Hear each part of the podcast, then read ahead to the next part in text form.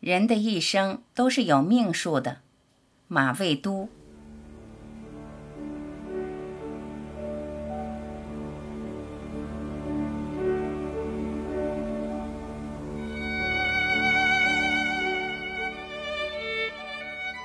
人生的意义，这是一个非常宏大的话题。每个人的人生，理论上讲都是有意义的，但这个意义点在哪儿？恐怕很难捕捉到。我自己的人生都走过六十多年了，有时候还在考虑这个问题：我们存在的意义究竟是什么？自知者不怨人，知命者不怨天。故事要从今年的中秋节讲起。中秋节这一天，我在我的微博后台看到一个孩子给我写的信，信是用手写的。满满当当四页稿纸，以图片的形式发过来。信上的钢笔字很清秀，很规矩。我想，在座一千多位同学里，不要说谁的字写的比他好，敢于站起来说我的字跟他的字差不多的，估计也不会很多。我年轻的时候是职业编辑，对手写的文字有种天然的亲近感。这种亲近感引起了我对这封信的注意。在这四页稿纸里，他讲了自己的身世和故事，工工整整，文理通达。他所讲述的人生十分不幸，比如在农村长大，小时候受人歧视，家庭氛围很不愉快，甚至还有家人自杀等等。读完这封信，我跟他通过微博私信简短地聊了几句。我问他现在的工作状况怎么样？他说他大学毕业以后去了一家银行工作，工作了四年，不是很愉快，也不能体现人生价值。正好北京有一家公司招人，他就来了北京。来了以后觉得上当受骗，因为那是一个小额贷公司，基本上是靠骗人为生。他心里跨不过去这个坎儿。人家答应给他的工资也没有给，他是在很郁闷的时候给我写的这封信，但从信的文字表达上看不出他的郁闷，思路很清晰，所以我跟他的沟通也保持着适度和理性。我告诉他，我们观复博物馆正在开发一个 APP，需要招人，你可以去试一试。几天以后，他告诉我他试了。他觉得那些岗位都不大适合。我问他是学什么专业的，他说学统计。我说开发 APP 正好需要一个学统计的人，你愿不愿意尝试？他说我虽然是学统计的，但是我觉得我没能力去适应它，我可能做不了这份工作。然后很礼貌地说谢谢马老师，这个事儿就过去了。一个月以后，还是微博后台，我收到他发来的一条信息，内容是：“斯人已逝，谢谢你在他人生的最后时刻给他的安慰。”当时我的心忽悠一下就沉到底了。我急切地通过所有可能的途径，希望跟他的家人取得联系，但是没有联系上，然后他的微博就永久关闭了。内容全部被清空。我们每个人的一生，在生理上、心理上或者周围环境上，肯定会遇到坎儿。每个人内心中的坎坷，一定是靠自己去战胜的。无论别人怎么帮你，你都需要自己迈过这道坎儿。这个孩子，仅凭这手好字都有无尽的价值。我当时还想。正需要这样能靠手写做一些抄录工作的人，因为我们有很多信件，手写就比电脑打印显得更加亲切。但是没想到他不在意自己有这样一个本事。如果我今天还有机会跟他沟通，一定要告诉他：我们读过那么多先贤的书，读过那么多诗词，李白就说过：“天生我材必有用啊。”在今天这个社会中，我们一定是有用途的，不可能没用途。世界需要我们每一个人，更不要说你又接受了很好的教育，小学、中学各六年，大学四年，一个人完成十六年的教育，时间是非常漫长的。走了这么远的路来到这里，你至少要学会直面人生的困难。如果你能够跨过这道坎儿，你的世界一定会更开阔。所以古人说：“自知者英，自胜者雄。”英雄这个词是这么来的。我们每个人都要做生活中的英雄。很多年轻人跟我聊天说：“马老师，你这里也好，那里也好。”我说：“我跟你比，没有一点儿好。年轻就好，什么也不比年轻好。只要年轻，就还有很多空间，对这世界有一个交代。同时，世界也会给你很多机会。你的目标可以定得高，也可以定得低。”人生的目标不一定是非常宏大的目标，有些目标达到的时候，你才可能愉快。而对我来说，很多目标根本达不到，但我一直在努力。荀子说：“自知者不怨人，知命者不怨天。”自己很明白自己的时候，就不会埋怨别人，也不要老说自己运气不好。每个人都有运气好的时候和运气不好的时候。今年夏天，我还自个儿在浴室里摔了一个大仰磕呢，肋条骨都摔折了一根。怨天有用吗？还是怨我自己不注意？当你走入社会的时候，要知道，公平一定是相对的，不公平一定是绝对的，本身就没有绝对的公平。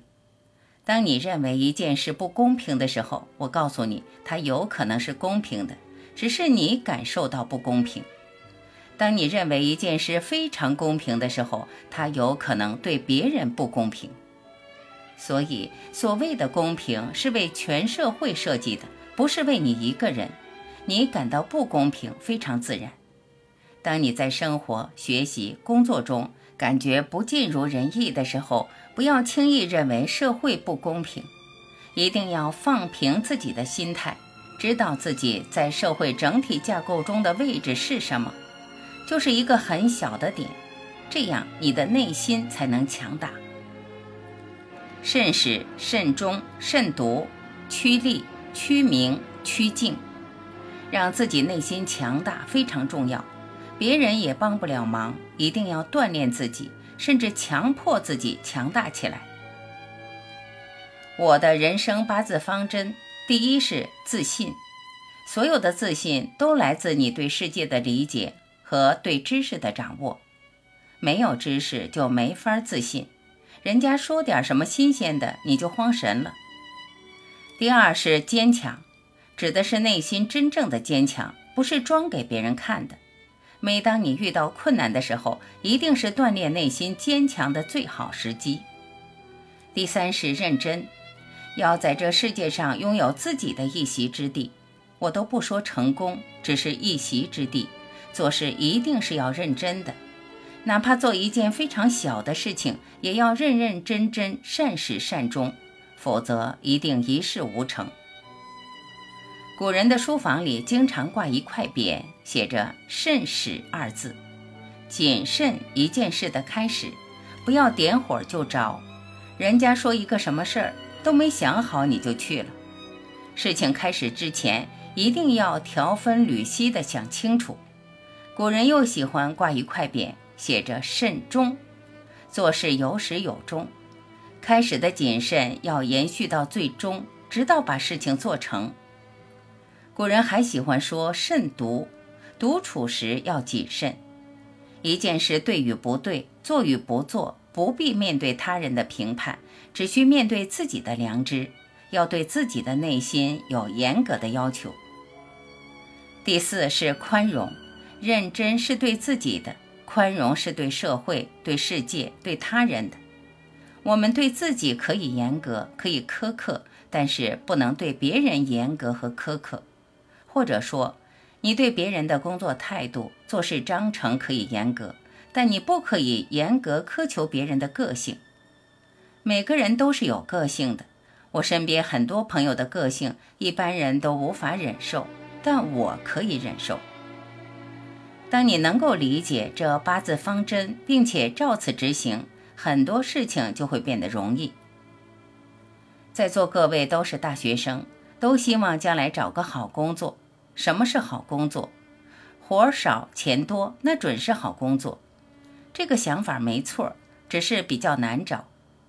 我常说，人生的第一目标就是趋利，只要不违反道德和法律。司马迁说：“天下熙熙，皆为利来；天下攘攘，皆为利往。”只有趋到了相应的利。才能在社会上有尊严的活着。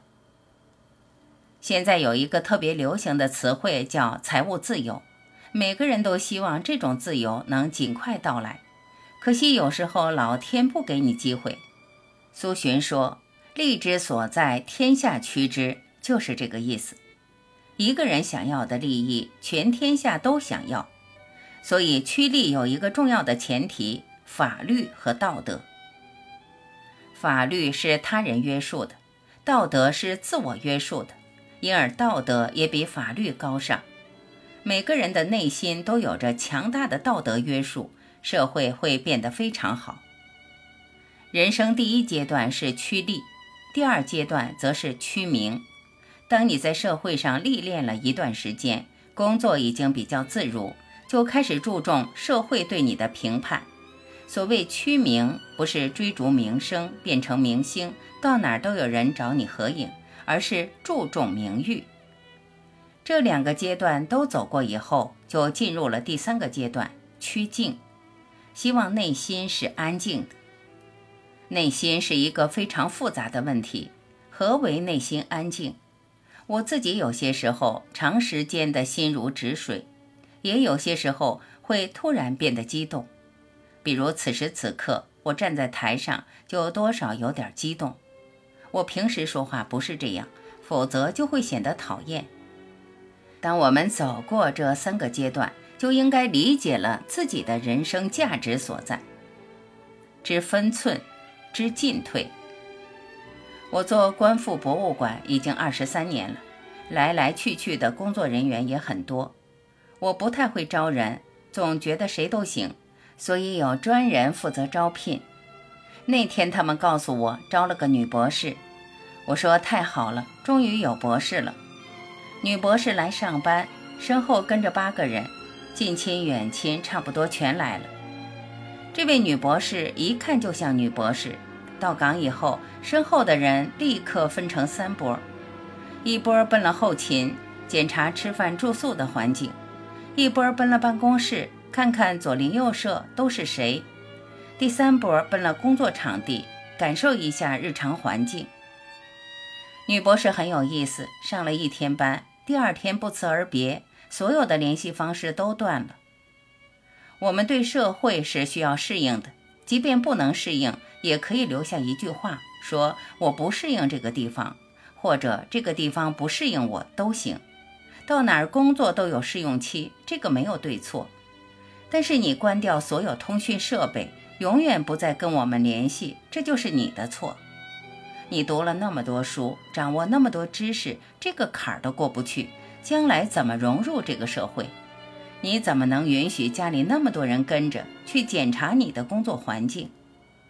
这里有上百个工作人员，怎么唯独你需要家里这么多人同意才能留下来工作？所以，我们一定要有这个心理准备。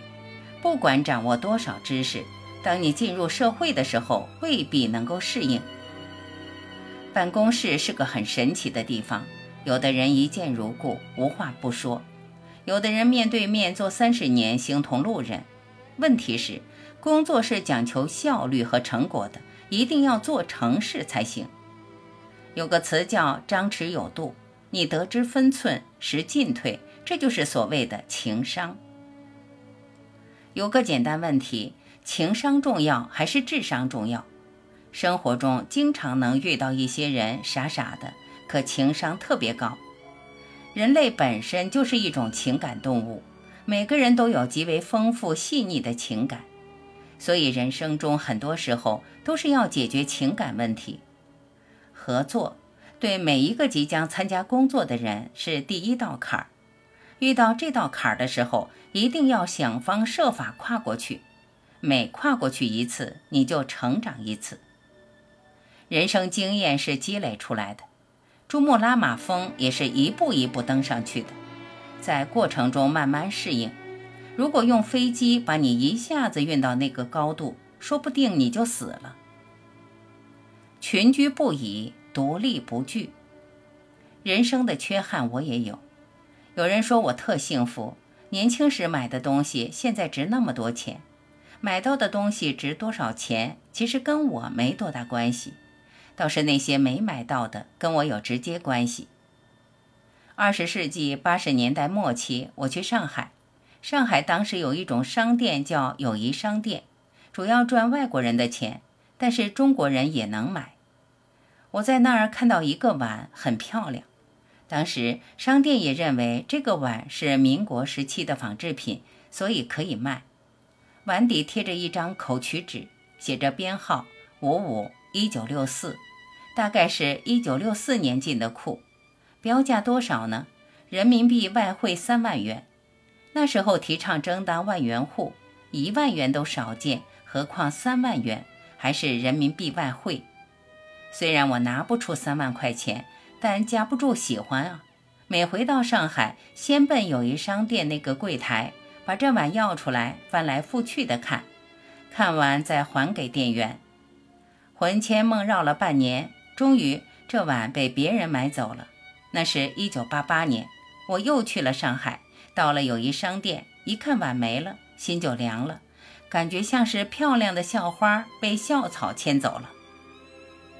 第二年，香港苏富比拍卖会，这个碗，乾隆时期的珐琅彩皇帝开光胭脂红山水纹碗，拍了七百九十二万元，是被日本人买走的。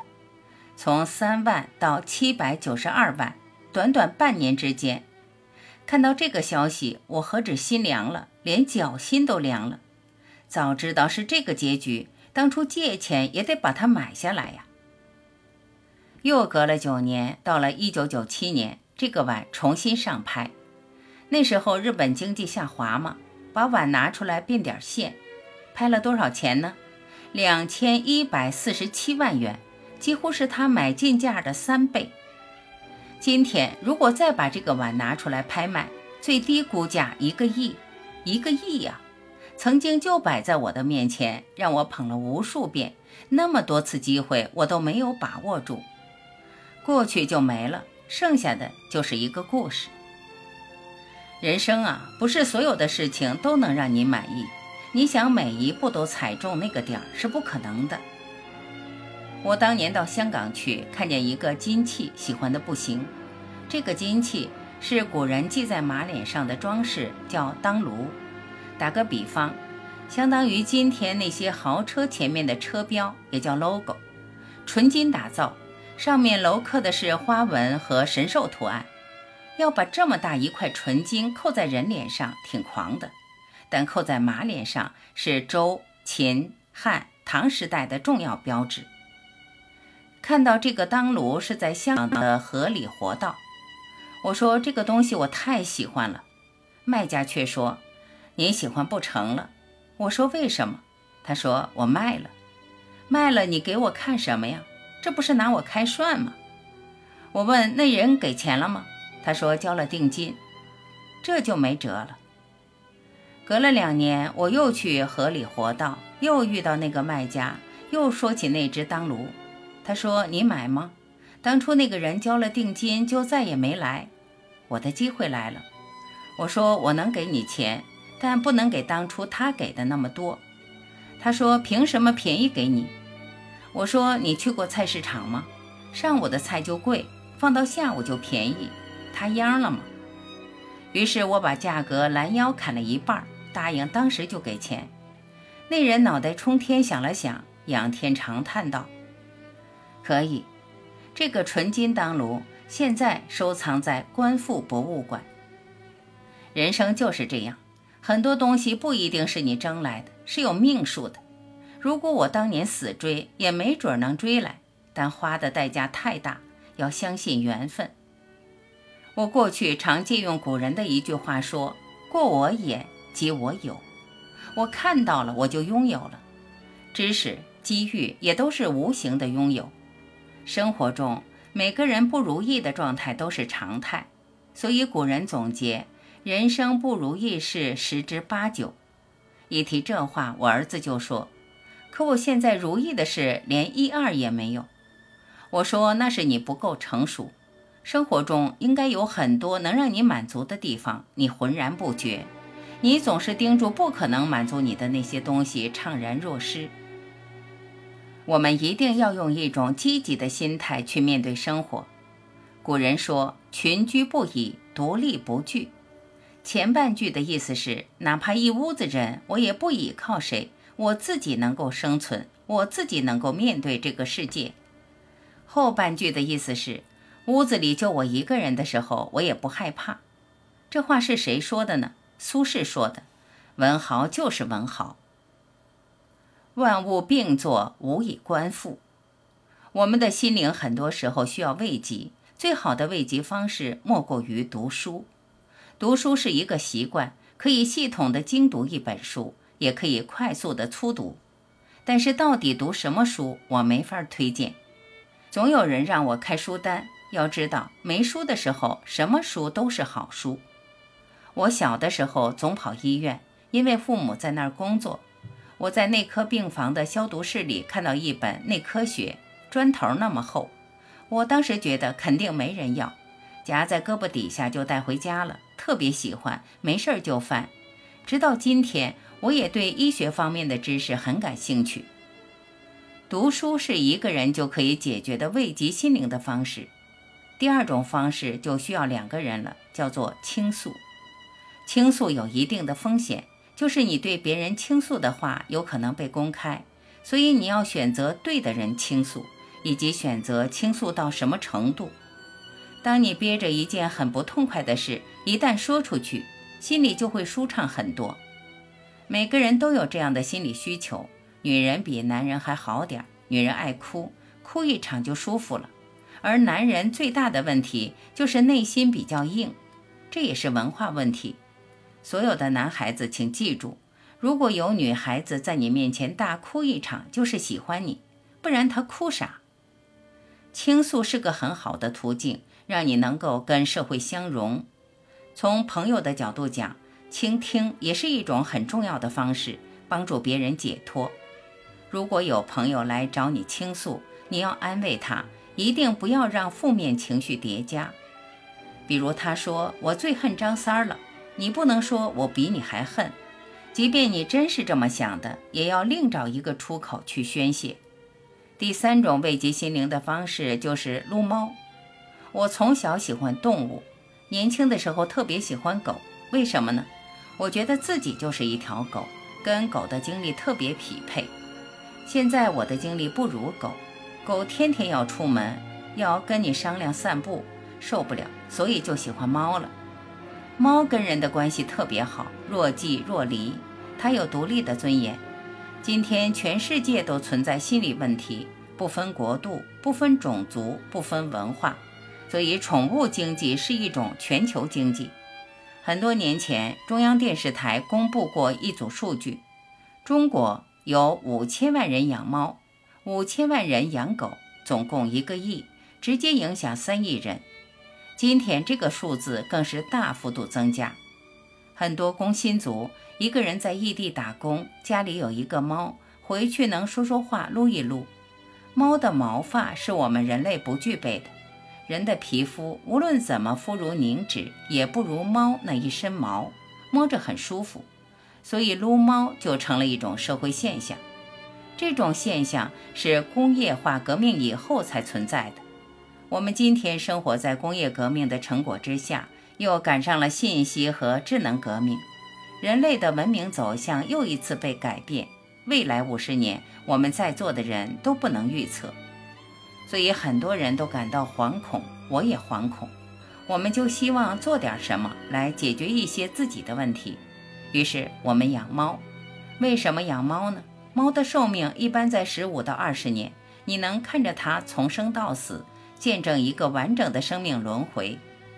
我们人类看不了自己的轮回，中国人的平均寿命现在不到八十岁，你怎么看人家轮回呢？你还没看完人家呢，人家先看完你了。现在的人工作压力大，学习压力大，所以自己得知道通过什么渠道来疏解。我到日本看好多人排着队，一开始不明白干嘛呢？他们说等着撸猫呢。这些人家里养不了猫，就趁节假日跑到撸猫小屋，花一些钱进门撸四十五分钟，门口排着长队。出来一个，进去一个；出来一个，进去一个。日本人守时，到点儿准出来，它是一种文化。我们既要对这个世界负责，也希望能在世界上找到关爱。不管是人与人之间，还是人与动物之间，都应表达这种关爱。所以今天全世界都在探讨动物福利。它表明，人类作为最高级的物种，对所有弱小动物都应施以关爱。什么是弱小动物？大象是，老虎也是。我本人是野生救援公益大使，最著名的口号是“没有买卖就没有杀害”。我们每个人都要肩负起社会责任。作为这个地球上貌似的主宰，其实随时可能被自然干掉。我们要关爱同类，关爱他类。一般人家养宠物都没有姓，黄狗就叫黄黄，黑狗就叫黑黑。我们观复博物馆的猫都是有名有姓的。二零零三年非典期间，我的一个朋友说，他家门口有一只大黑猫，在外面周游好几天了，挺可怜的。你养不养？我问什么色儿的，他说黑的。我说有杂毛吗？他说一根杂毛没有。我就派人把它领回来了。到了办公室，打开箱子一看，明明是一只大花猫，一根黑毛都没有。但这只猫特别懂事。来的那天，我正在写一篇文章，它就趴在桌上看着我写，直到我把文章写完。于是我在文章结尾把它也写进去了。北京风雨大作，电闪雷鸣。新来的大飞猫趴在桌上看着我，屋里一片祥和气氛。这只猫姓花，叫花肥肥，在我们博物馆待了十五六年。来的时候就是成年猫，大家都特别喜欢它。花肥肥走的时候已经很老了，我还给它写了一篇祭文，很多人哭得泣不成声。看起来是我们在救助猫，实际上是猫在救助我们。我不是在劝大家都去养猫，只是通过养猫这件事来说明人类所处的环境，来说明当我们的生活压力越来越大的时候。要知道排遣的方法，养猫、撸猫只是我举的例子，养狗也行，养鱼也行，养老鼠也行，就是猫不太高兴。当我们知道自己的人生是怎么回事的时候，往往已经走过了一半。一九九九年，我在潘家园的地摊上捡了一张照片，照片上有八九位辛亥革命前后的中国人，他们有站姿。有坐姿，有蹲姿，姿态不同，彼此间隔不一。相同的是，他们的目光都非常坚毅。这些人给笔就能写文章，给枪就能上战场。他们是一百年前的中国人。通过这样一张照片，可以想见当时的中国人是怎样一种精神状态。于是我请了一位画家，严格按照这张照片的样子画了一幅油画。并且把照片中的一个站立的人换成了我。画我的时候，他参照的是一九九八年的一张照片。那年我四十三岁，比现在瘦，满脸胶原蛋白。在这幅油画中，原来照片里的人穿着冬装，我穿着夏装。原来照片里的人是黑白的，我是彩色的。我给这幅油画起了一个名字。我与古人真诚地站在你们面前。一百年前中国人的精神面貌，我们通过一张照片就可以知道。